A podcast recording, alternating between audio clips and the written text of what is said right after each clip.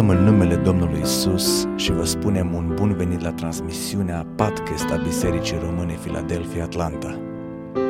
Această serie face parte din tema anului 2017, un nou început, centrată pe aspectele vieții fondate pe dragostea lui Hristos. Dorim ca acest cuvânt să fie pentru încurajarea și binecuvântarea dumneavoastră spirituală.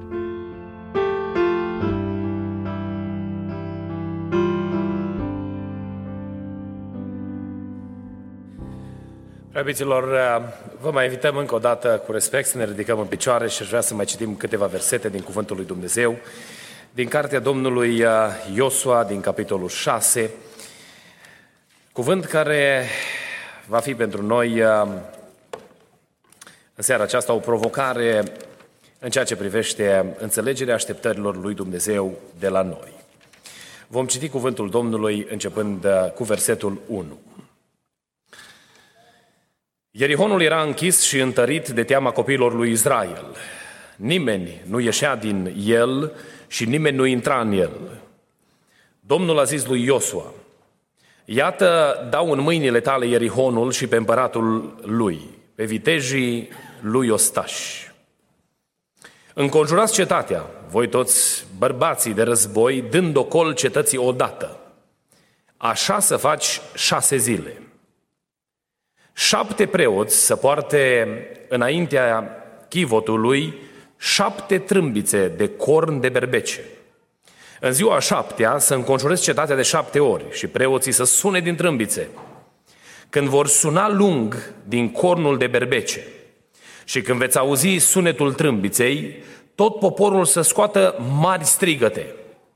Atunci zidul cetății se va prăbuși și poporul să se suie fiecare drept înainte.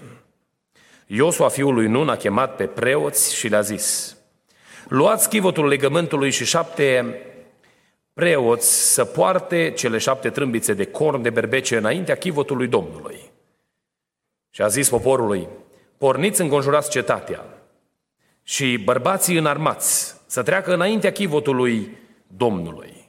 După ce a vorbit Iosua, poporul poporului cei șapte preoți care purtau înaintea Domnului cele șapte trâmbițe de corn de berbece au pornit și au sunat din trâmbițe. Chivotul legământului Domnului mergea înaintea, în urma lor. Bărbații înarmați mergeau înaintea preoților care sunau din trâmbițe și coada oștirii mergea după chivot. În timpul mersului, preoții sunau din trâmbițe. Ioasua dăduse porunca aceasta poporului voi să nu strigați și să nu vi se audă glasul și să nu iasă vreo vorbă din gură, până în ziua când voi spune strigați, atunci să strigați. Chivotul Domnului a înconjurat cetatea și i-a dat o colodată. Apoi au intrat în tabără și au rămas în tabără peste noapte.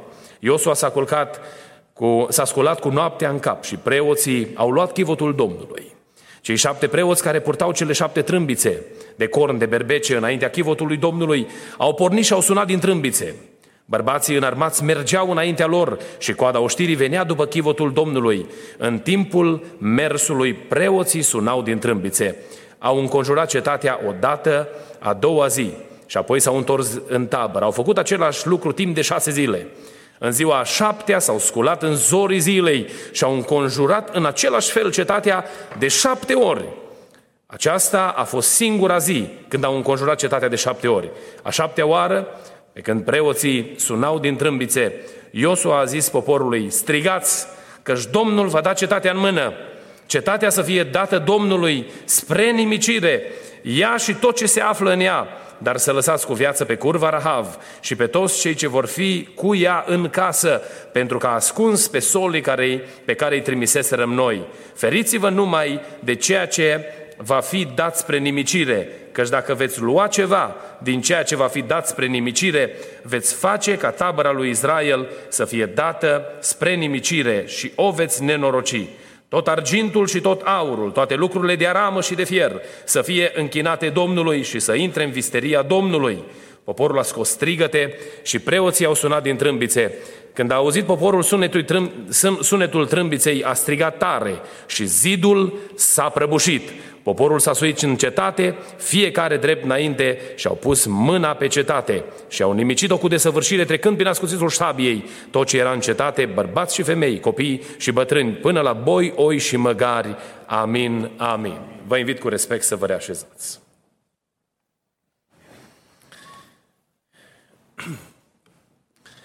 Așa cum subliniam duminica trecută, în luna aceasta, luna iulie, în seria de mesaje pe care o parcurgem duminica seara, vorbim despre tema Întărește-te și îmbărbătează-te. În acest nou început, de care Dumnezeu ne face parte aici împreună la Biserica Filadelfia, este important înaintea lui Dumnezeu să auzim chemarea Domnului de a ne întări și de a ne îmbărbăta. Asemenea poporului Israel și noi, copiii Domnului astăzi, Trecem prin diferite situații în viață și ajungem în anumite ocazii, în anumite situații să descurajăm, să fim poate uh, prinși de frică, prinși de teamă, să avem anumite frustrări și anumite temeri în suflet. Și Dumnezeu ne cere din când în când să ne aducem aminte că avem noi această responsabilitate de a ne întări și de a ne îmbărbăta.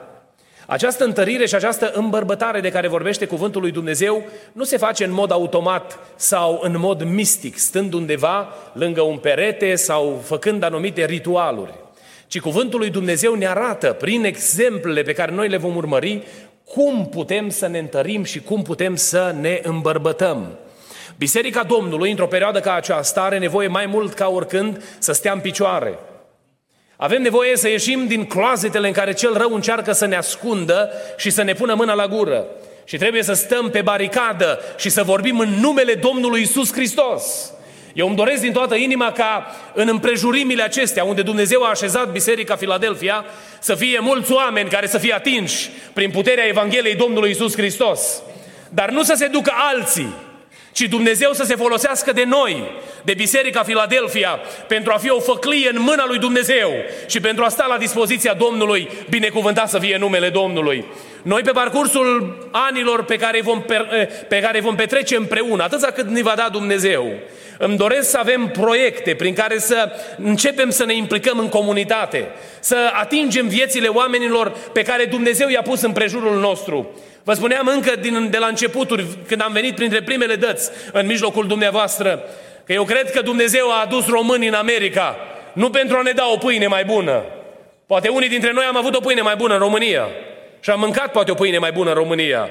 Am întâlnit persoane care au venit și au zis, domne, eu am avut cu tare și cu tare situații în țară și aici mi-au trebuit ani de zile ca să mă pot așeza sau să mă pot ridica sau cu eforturi uriașe, cu un preț teribil de mare, a trebuit să îmi rearanjez viața. Eu nu cred că Dumnezeu nu ne putea da o pâine mai bună în România ci știu că Dumnezeu, oriunde sunt copiii Lui, Dumnezeu îi binecuvintează. Și atunci când suntem credincioși lui Dumnezeu, Dumnezeu ne poartă de grijă. Și îmi place să cred că Dumnezeu a avut și are un plan mult mai mare decât pâinea pe masă și anume vrea să ne folosească pentru a transmite mesajul dragostei sale în țara aceasta unde ne-a așezat Dumnezeu. Când au absolvit uh, tinerii școlile pe la care au, au umblat în, în ultimii ani, Subliniam atunci că îmi doresc din toată inima a copiii noștri să ajungă să fie uh, uh, implicați în toate păturile acestei societăți, în toate arile și în toate domeniile de activitate în care uh, țara aceasta își duce existența pentru a fi lumini în numele Domnului Isus Hristos și pentru a aduce binecuvântarea cuvântului lui Dumnezeu oamenilor care nu-L cunosc pe Dumnezeu. Vă spuneam că biserica în perioada aceasta are nevoie mai mult ca oricând să se întărească și să se îmbărbăteze. Pentru că slăbim, fraților. Slăbim și această stare de slăbiciune este provocată de câțiva factori mari. În primul rând este provocată de neveghere, de neatenție. Și ajungem să ne trezim datorită nevegherii, că ajungem să ni se moaie picioarele, să ni se bată genunchii de oaltă în fața inamicului pe care diavolul îl aduce înaintea noastră. Și ajungem să tremurăm și în loc să fim vitejii Domnului, ne ducem și ne ascundem să nu ne găsească nimeni. Și biserica Domnului nu trebuie să fie așa. Un alt motiv pentru care biserica slăbește este păcatul. Permitem lucrurilor rele să intre în viața noastră Noi, noi ne uităm atunci când vorbim despre lumea care intră în biserică, ne uităm numai la suprafață, superficial și zicem, oh, se vede în vestimentație, se vede, nu știu, lucruri care se văd așa, care izbesc privirea. Însă lumea pătrunde în inima noastră prin păcat și ne îndepărtează de Dumnezeu, făcându-ne să facem lucruri care sunt împotriva lui Dumnezeu. Și în momentul acela slăbim, în momentul acela ni se clatină picioarele, în momentul acela ni se bat picioarele de oaltă în fața inamicului, pentru că nu avem putere. Vine un duh obraznic înaintea noastră și stă de vorbă cu noi sau ne provoacă diavolul. Am întâlnit situații de exorcizare în care diavolul vorbea prin persoana care, care era posedată demonic și rostea afirmații de hulă la adresa lui Dumnezeu. Și unii credincioși tremură de frică în fața unor asemenea manifestări. Biserica Domnului trebuie să stea în picioare, iubiți frați și surori. Și Dumnezeu vrea ca noi, copiii Domnului, să ieșim biruitori în lupta împotriva vrăjmașului nostru comun, care este diavolul. Și zic ca Dumnezeu să ne ajute la lucrul acesta. Dar uh, slăbiciunea sau slăbirea puterii noastre mai intră între noi și datorită unei înțelegeri greșite a planului lui Dumnezeu. Noi ne uităm la planul lui Dumnezeu și fie avem o critici și îi spunem lui Dumnezeu, Doamne, nu aia e cea mai bună variantă sau alternativă. Știu eu, Doamne, ce e mai bine.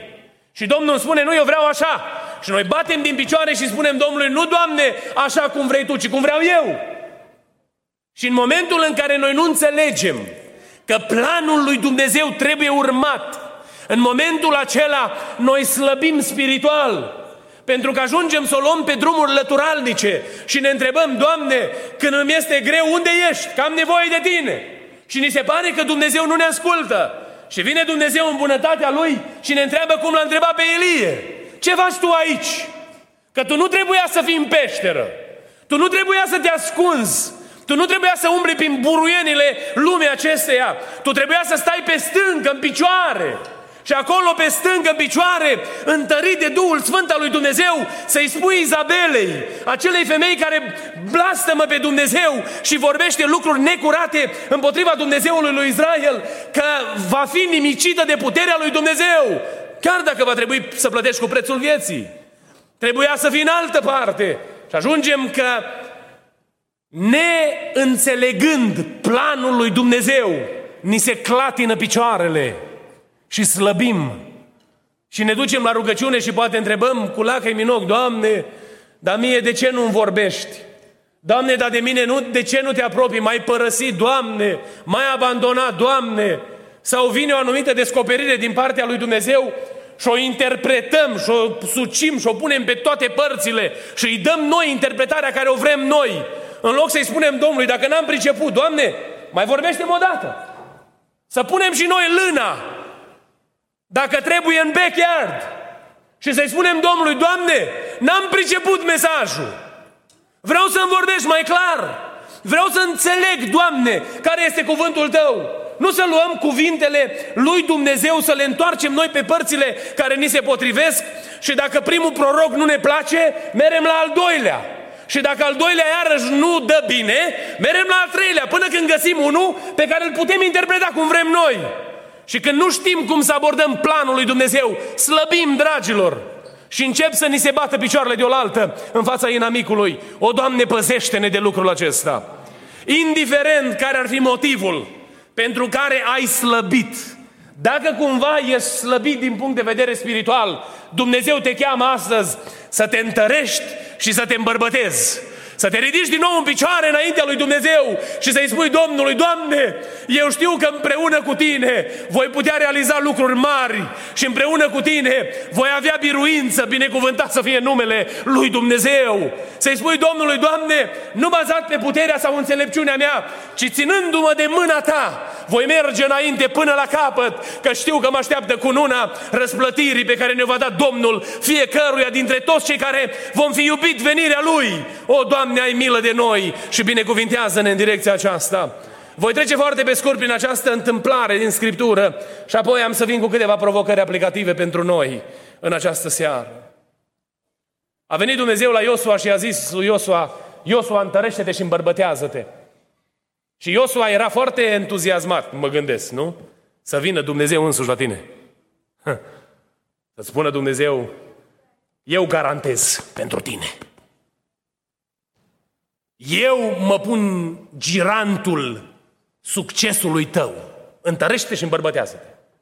Se ridică Iosua, merge fața poporului, pasajul pe care l-am subliniat uh, duminica trecută și spune poporului, Domnul are o strategie, vine cu planul acela complet nou, care părea o nebunie, nu? Pentru oamenii care știau cum funcționează lucrurile. Și Dumnezeu dă marea biruință, trec prin Iordan. După ce trec prin Iordan, este momentul ăla de entuziasm, momentul de bucurie, că au văzut minunea lui Dumnezeu și Dumnezeu a făcut o minune pentru ei. Și Iosua strigă plin de bucurie, luați pietre din Iordan, vom face un altar Domnului, vom pune pietrele acestea de aducere aminte ca, ca, ca niște monumente ale puterii lui Dumnezeu. Și așează pietrele acelea, se închină lui Dumnezeu plin de bucurie. Vine acea poruncă a tăierii împrejur. Deja le plăcea legea lui Dumnezeu, le era drag de Dumnezeu că Dumnezeu li se descoperă, erau gata să facă orice ca să împlinească legea lui Dumnezeu. Și au mers și s-a făcut tăierea împrejur poporului, care era semnul între Dumnezeul, lui, uh, Dumnezeul uh, atotputernic, Dumnezeul lui Avram, Isaac și Iacov și poporul Israel. Tăierea aceasta împrejur era semnul legământului, acea imagine a legăturii care era între Dumnezeu și Israel. Niciun popor de pe fața pământului n-avea binecuvântarea aceasta la momentul acela. Au loc strigăte mari de bucurie înaintea lui Dumnezeu. La finalul capitolul, capitolului 4, Dumnezeu îi se descoperă din nou lui Iosua. Eu nu știu ce s-a întâmplat în perioada asta. Dar Dumnezeu îl cheamă înapoi pe Iosua la dialog. Și găsesc aici un Iosua confuz. Știți ce zice Iosua? Oprește-te! Spunem, ești dintre ai noștri sau dintre dușmanii, vrăjmașii noștri? Și m-aș întreba eu, Iosua, păi n-au trecut decât câteva zile de când Dumnezeu a vorbit cu tine. Tu nu știi cu cine stai de vorbă? Nu ai capacitatea de a face distinția între prezența lui Dumnezeu și imaginea unui om? Ce s-a întâmplat cu tine într-un timp așa de scurt? Eu nu știu ce s-a întâmplat cu Iosua, bănuiesc ce s-a întâmplat cu el. Veniseră iscoadele din... Și probabil că au început să pună împreună strategia de luptă. Și au zis, mă, Dumnezeu deja ne-a dat biruința asta mare. No, acum trebuie să vedem ce avem de făcut noi.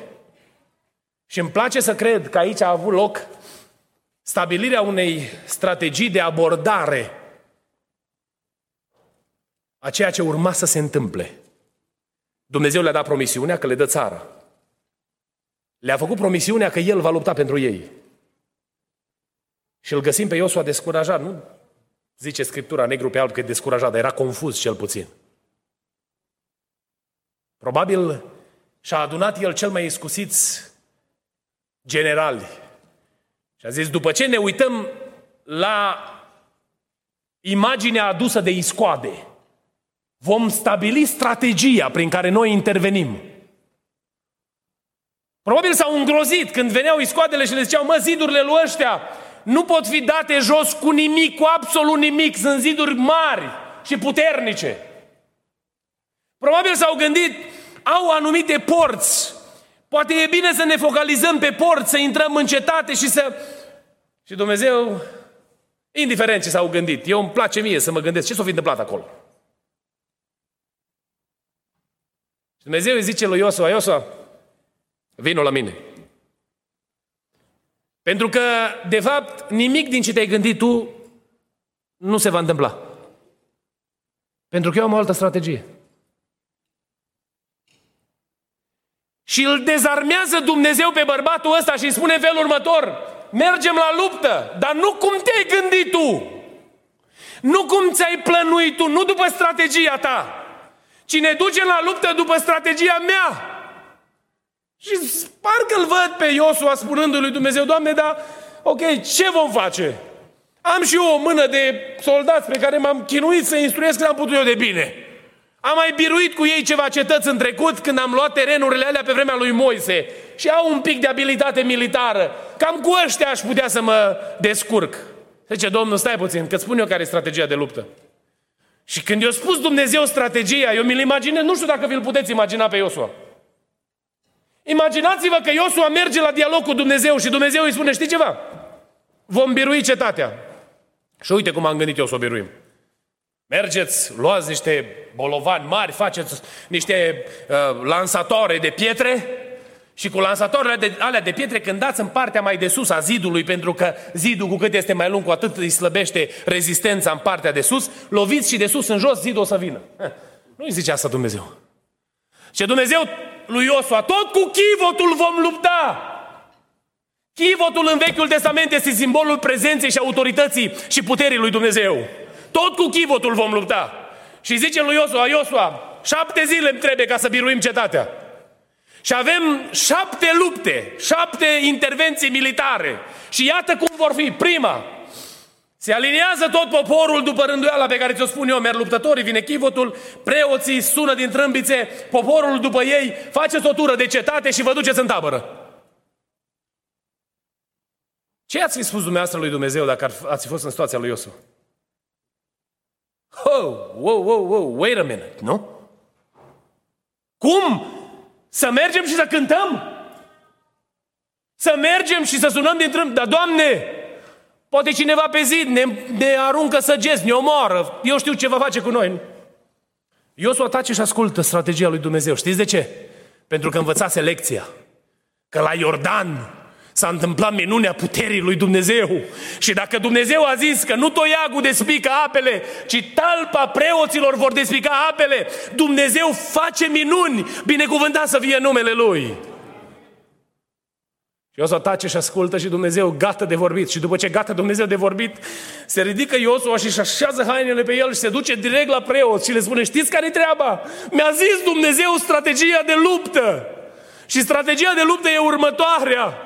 Și îmi place atât de mult armonia pe care o face Dumnezeu. Să știți că Iosua nu avea autoritatea să facă armonia aceasta în Israel. Numai Dumnezeu a putut să o facă. Pentru că Dumnezeul care a vorbit lui Iosua a vorbit și poporului. Dumnezeul care l-a convins pe Iosua a, condu- a convins și căpetenile poporului Israel. Și toți au fost atinși de puterea Duhului Sfânt al lui Dumnezeu.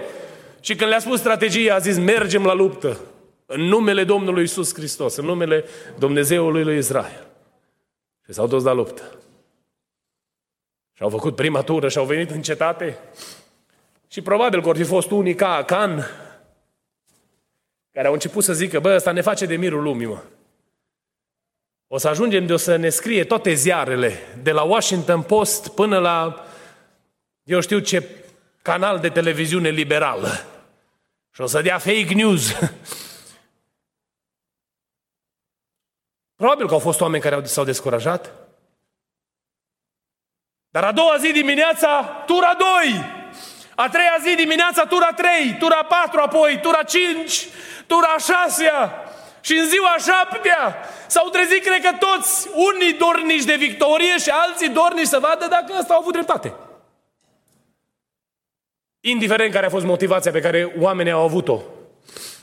Pentru că ei s-au încolonat în urma planului lui Dumnezeu. Au văzut minunea. Au înconjurat prima tură și au înconjurat a doua tură. Și eu nu cred că a început cu tremur de pământ la a doua tură. Au înconjurat a treia tură, a patra tură și probabil era nimic, nu se vedea nimic. Au înconjurat a cincea oară, a șasea oară, nimic. Și când au înconjurat a șaptea oară, și au sunat râmbițele. Poporul a exclamat plin de bucurie. În numele Domnului au strigat acolo ce au strigat ei. Și în timp ce au strigat au căzut zidurile. Și a făcut Dumnezeu minunea aia pentru ei. Binecuvântat să fie în numele lui Dumnezeu. Și Dumnezeu face, le face acestui popor parte de cea mai mare minune care s-a întâmplat vreodată în istoria militară. Că au căzut zidurile la sunetul trâmbiței și la strigătul de bucurie. Văd câteva lucruri aici, timpul este foarte înaintat. Am să trec foarte pe scurt prin ele. Văd câteva lucruri în pasajul ăsta. Primul lucru care a contribuit la întărirea și îmbărbătarea lui Iosua și a poporului în tot procesul acesta. Știți care a fost comunicarea directă cu Dumnezeu? Au vorbit cu Domnul și Dumnezeu li s-a descoperit în mod personal. Dumnezeu s-a implicat în tot procesul acesta. A venit Dumnezeu la dialog cu omul care era făptura mâinilor sale.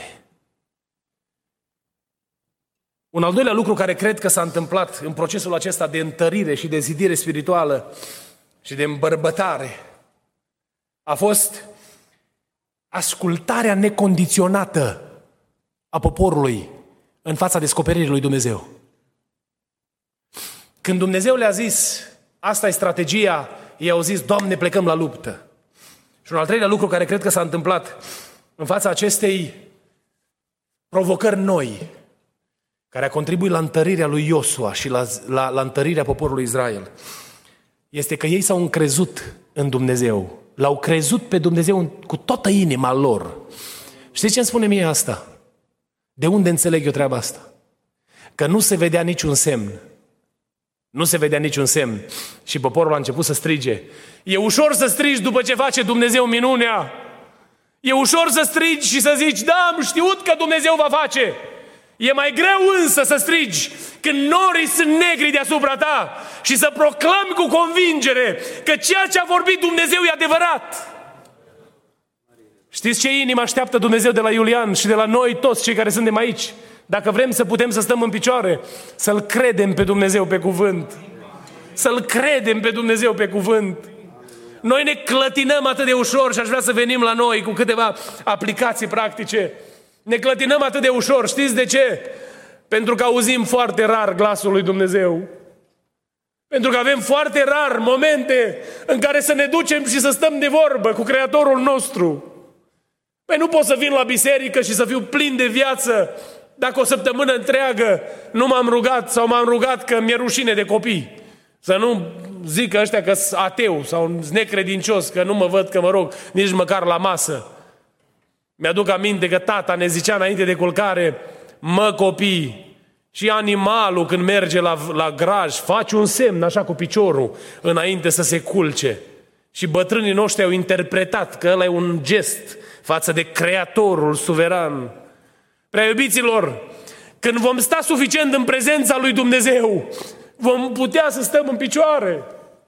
Când ești din prezența lui Dumnezeu, fața îți radiază de bucurie. Este peste tine pacea lui Dumnezeu și puterea Duhului Sfânt vibrează în inima și în sufletul tău. Și orice amenințare ar veni din partea celui rău, tu ridici mâna spre cer și zici, lăudați să fie Domnul, pentru că tu știi cu cine ai stat de vorbă. Tu nu trebuie să fii convins de existența lui Dumnezeu sau de puterea lui Dumnezeu, pentru că tu îl vezi în fiecare zi și vorbești cu El. Dăm voie să te invit cu drag, iubitul meu frate și soră, dacă vrei să poți să stai în picioare și să fii tare, să te poți îmbărbăta, caută părtășia cu Dumnezeu, vorbește cu El, stai de vorbă cu El. Mai mult decât atât, cuvântul Domnului aici ne arată imaginea acestor oameni care au ascultat de Domnul. Când Domnul le-a zis strategia, s-au dus și l-au ascultat. De câte ori nu ne vorbește nouă Dumnezeu și trec pe lângă noi cuvintele descoperirii lui Dumnezeu. Atât de tare ne-am obișnuit să ne vorbească Dumnezeu, încât după ce am deschis ochii, dacă ne vorbește prin prorocie la rugăciune, aproape că am și uitat ce ne-a zis Dumnezeu. Intervine diavolul cu duh de judecată și când Dumnezeu vorbește între noi, găsim argumente. O, oh, îl știu eu pe ăla, știu eu neamul, soarta și se duce pe lângă noi cuvântul lui Dumnezeu. Ne este predicată Evanghelia și cât se predică Biblia în vremurile în care trăim noi astăzi, eu nu știu dacă s-a mai predicat într-o perioadă din istoria creștinismului. Avem predici, avem podcast și punem numai căștile în telefon și auzim predică de la Cluj, auzim predică de la București, auzim predică de la Chicago, auzim din California și într-o săptămână am făcut un tur în jurul globului și am luat toate mesajele care se pot asculta. Avem acces atât de mult la cuvântul lui Dumnezeu și paradoxal, ascultăm din ce în ce mai puțin de acest cuvânt al lui Dumnezeu. Îmi spune Dumnezeu, îndreaptă-ți viața într-o anumită situație și vai, Doamne, să se ia cineva de mine să-mi spună mie ce trebuie să fac. Să-mi zică mie cineva că am greșit. Păi o să-și audă de la mine tot ce trebuie, nu dacă îmi spune că am greșit, nu? Să încerce cumva cineva să mă corecteze, ferească Dumnezeu de lucrul acesta. Și nu vorbesc de lucrători, de pastori. Și aici este o, o problemă teribilă în perioada în care trăim astăzi. Ci vorbesc așa de la sfatul părintesc din casă. Parcă neascultarea de părinți este mai puternică decât a fost vreodată. Eu nu știu, că n-am trăit în alte generații, dar văd cu cât de multă înverșunare se luptă diavolul ca să ne câștige copiii. O, Doamne, ai milă de noi și ajută-ne! Dacă noi ne învățăm să ascultăm de Dumnezeu, Dumnezeu ne dă binecuvântarea de a fi tari, de a fi puternici. Dar dacă eu n-ascult de Domnul, n-am cum să mă întăresc. Dar să știți că Dumnezeu nu vorbește numai din exterior, prin prorocie, prin cuvânt, prin servii Lui pe care i-a așezat în viața noastră, ci Dumnezeu vorbește personal cu noi. Te duci să faci un anumit lucru și vine vocea Duhului Sfânt și cu atât de multă iubire îți spune nu-i bine. Și trece pe lângă tine șoapta aia. Se duce și parcă nici o ignori. Sau vine Duhul Domnului și îți spune, Iulian, nu e bine să faci lucrul ăsta. Și tu îl asculți, contemplezi puțin sau reflecți asupra gândului și te duci, domne, și faci exact ce s-a spus Dumnezeu să nu faci. Neascultarea aceasta ne ucide, ne nenorocește. Și noi nu avem cum să putem să stăm în picioare dacă nu ne vom lua angajamentul să ascultăm de Dumnezeu. Oamenii ăștia au auzit porunca lui Dumnezeu, ridicați-vă și duceți-vă și înconjurați cetatea și au umblat în jurul cetății. Nu, nu ne mai cheamă Dumnezeu să mai mărșăluim în jurul zidurilor. Deși am auzit o întâmplare în România cu doi frați care au vrut să primească un pământ și au mers și au încercat să cumpere pământul, proprietarul nu a vrut să-l vândă. Și într-o dimineață Duhul Domnului le-a vorbit, duceți-vă și înconjurați proprietatea de care aveți nevoie ca să construiți biserica. Și s-au dus amândoi, fratele păstor cu secretarul bisericii. Și s-au dus amândoi dimineața, că le-au vorbit Dumnezeu. Și pământul era proaspăt arat. Și s-au dus și au început să meargă. Și au mers, și au mers, și au înconjurat. Și s-au gândit ei cam cât ar avea nevoie pentru biserică. Și pe unde au călcat pașii lor, pe acolo este zidul bisericii. Este gardul proprietății pe care Dumnezeu a dat-o acestei biserici din județul Bihor. Când am auzit întâmplarea aceasta, am zis că Dumnezeul nostru nu este un Dumnezeu care a lucrat numai în trecut, ci lucrează și astăzi, binecuvântat să fie numele Lui. Noi să ascultăm de El. Însă pentru ca să asculți de Domnul, trebuie să crezi cu toată inima ta că ceea ce spune Dumnezeu e drept, e adevărat. Vă chem să ne ridicăm în picioare. Am trecut câteva minute peste ora 8 în seara asta. Să ne apropiem de finalul serii. Și eu nu știu ce provocare vă lansează Duhul Sfânt. Nu știu în ce fel a vorbit Dumnezeu cu noi în seara asta. Nu știu care e dorința dumneavoastră. Eu nu vă pot măsura inimile. Săptămâna asta am văzut un aparat care măsoară ceva chestii și am fost foarte impresionat de ce au creat oamenii, să poți măsura umiditate cu niște senzori. Eu nu pot să măsor și dacă aș avea cea mai complicată tehnologie din lumea asta, eu n-am cum să vă măsor pe dumneavoastră. Dumneavoastră nu aveți cum să, măsurați, să mă măsurați pe mine. Dar este cineva aici care ne poate măsura pe toți. Și în seara asta n-a venit să ne pună în cântar, ci a venit să ne îmbrățișeze cu dragoste, pentru că ne vrea tari pentru El. Vrea să stăm în picioare, în numele Lui Isus Hristos. Vrea să putem să fim biserica pe care El o vrea. Vrea să putem să fim nu numai Philadelphia, Romanian Church, like a club în care se întâlnesc niște oameni pe, bazat pe principii de afinitate etnică, ci în locul acesta este locul pe care l-a ales Dumnezeu să se mântuiască oameni pentru împărăția lui Dumnezeu. Este locul pe care l-a ales Dumnezeu ca în baptisterul ăsta să intre oameni și să mărturisească că Isus Hristos este Domnul. Este locul pe care l-a ales Dumnezeu ca din locul acesta să ne înalțe în fiecare săptămână laudă Dumnezeului celui viu. Mă rog lui Dumnezeu ca Dumnezeu să vă întărească pe fiecare dintre dumneavoastră și noi, biserica lui, să stăm în picioare și să fim ceea ce vrea Dumnezeu să fim ca biserică în perioada asta. Însă pentru asta, Dumnezeu ne-a adus aminte în seara asta că noi trebuie să mergem să stăm de vorbă cu El. Trebuie să căutăm conversația, dialogul cu El. Trebuie să ascultăm necondiționat de Dumnezeu și trebuie să credem cu toată ființa că ceea ce vorbește Dumnezeu este drept, este adevărat. Ne apropiem de Domnul în rugăciune. Noi plănuiam să încheiem altfel seara asta. Eu nu știu de ce Duhul Domnului ne duce în felul ăsta, dar aș vrea să vă chem să ne rugăm. Nu știu ce vreți să vă rugați dumneavoastră. Eu știu ce vreau să mă rog eu. Mi-a vorbit Domnul marți seara și mi-a zis să nu te uiți înapoi și să zici că erau mai buni castraveți în altă parte. Eu nu știu ce vă vorbește vouă Dumnezeu. Dar vreau să vă dau posibilitatea să vă smeriți înaintea Domnului și să-i spuneți Domnului în seara asta, dacă vă doriți cu toată inima să fiți tari, să fiți biserica pe care și-o dorește Dumnezeu, dacă vă doriți să fiți persoana aia prin care să se proslăvească numele Lui Dumnezeu, ne vom ruga cu toții Domnului.